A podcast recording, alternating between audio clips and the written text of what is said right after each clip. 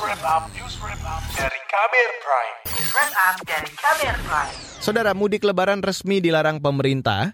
Namun untuk memanjakan masyarakat yang tak bisa mudik, Menteri Pariwisata dan Ekonomi Kreatif Sandiaga Uno membolehkan wisata lokal dibuka asalkan disiplin prokes. Kebijakan ini dinilai ahli epidemiologi keliru lantaran berpotensi menimbulkan kerumunan. Mengapa?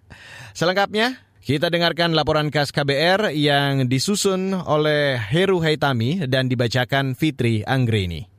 Presiden Joko Widodo menegaskan larangan mudik lebaran tahun 2021 dilakukan sebagai upaya mencegah penularan virus corona. Namun hal itu bertolak belakang dengan kebijakan Menteri Pariwisata dan Ekonomi Kreatif Sandiaga Uno. Dia tetap membolehkan objek wisata dibuka dengan protokol kesehatan. Yang kami lakukan oleh Kemenparekraf adalah memastikan wisata-wisata lokal siap melakukan protokol kesehatan yang ketat dan disiplin. Karena kita mengantisipasi mudik tidak diperkenankan Berarti dalam menghabiskan waktu liburan lebaran ini ada alternatif kunjungan yang dilakukan oleh masyarakat dalam bingkai PPKM skala mikro. Nah ini yang kami harapkan semua destinasi wisata, ekonomi kreatif, sentra-sentra ekonomi kreatif patut untuk menyiapkan diri mematuhi protokol kesehatan yang ketat dan disiplin. Kendati demikian, Sandi menyebut keputusan final membuka lokasi wisata ini berada di tangan pemerintah daerah. Jika angka penularan COVID-19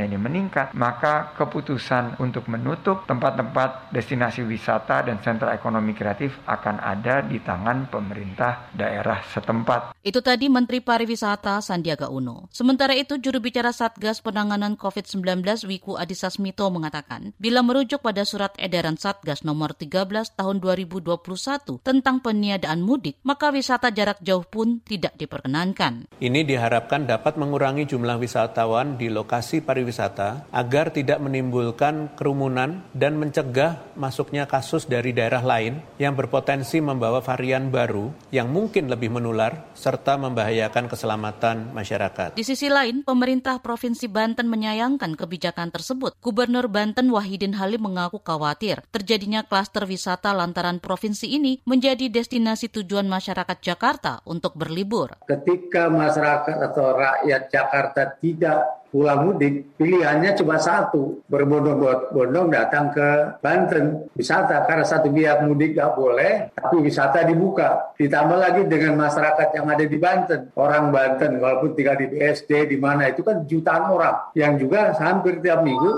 pilihan untuk wisatanya pasti ke daerah Banten karena lebih dekat dan juga terjangkau secara ekonomi dan sebagainya. Ini bagaimana menatanya? Kalau saya sih usulkan kalau dilarang dilarang semuanya. Wahidin mengatakan pengalaman libur lebaran tahun lalu membuat kasus baru di Banten melonjak. Itu diakibatkan tingginya mobilitas masyarakat dan kerumunan yang tak terkontrol di tempat wisata. Pengalaman dari tahun baru, pengalaman lebaran yang lalu ini berbaur antara orang-orang domestik apa namanya wisatawan domestik katakanlah orang Banten dengan orang Jakarta dan dari berbagai tempat kumpul di situ agak sulit kami melakukan nantinya penataan tata laksana protokol kesehatan. Dan ini yang sudah kami hadapi ternyata seminggu kemudian setelah ada aktivitas di wisata terjadi kerumunan naik dengan tajam yang terpapar. Bagaimana konsep kita mutus mata rantai ini ini yang menjadi persoalan Banten sendiri. Kebijakan membuka tempat wisata di samping larangan mudik menuai kritik. Ahli epidemiologi Universitas Gajah Mada Riris Andono Ahmad menilai pemerintah tak serius menekan penularan virus COVID-19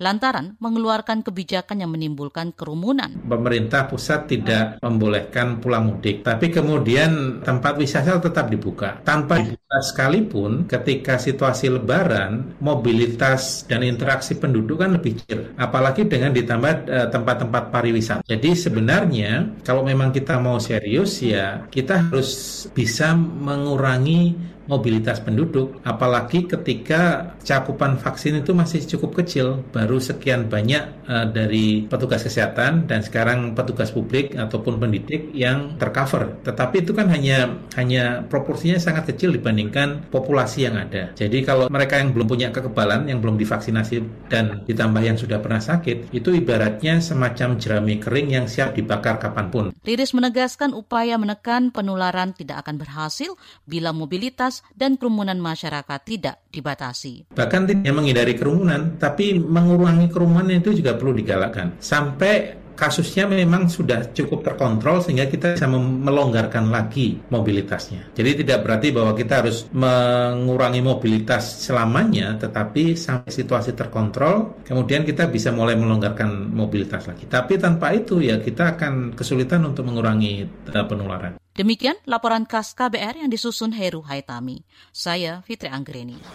Kamu baru saja mendengarkan news wrap up dari KBR Prime. Dengarkan terus kbrprime.id, podcast for curious mind.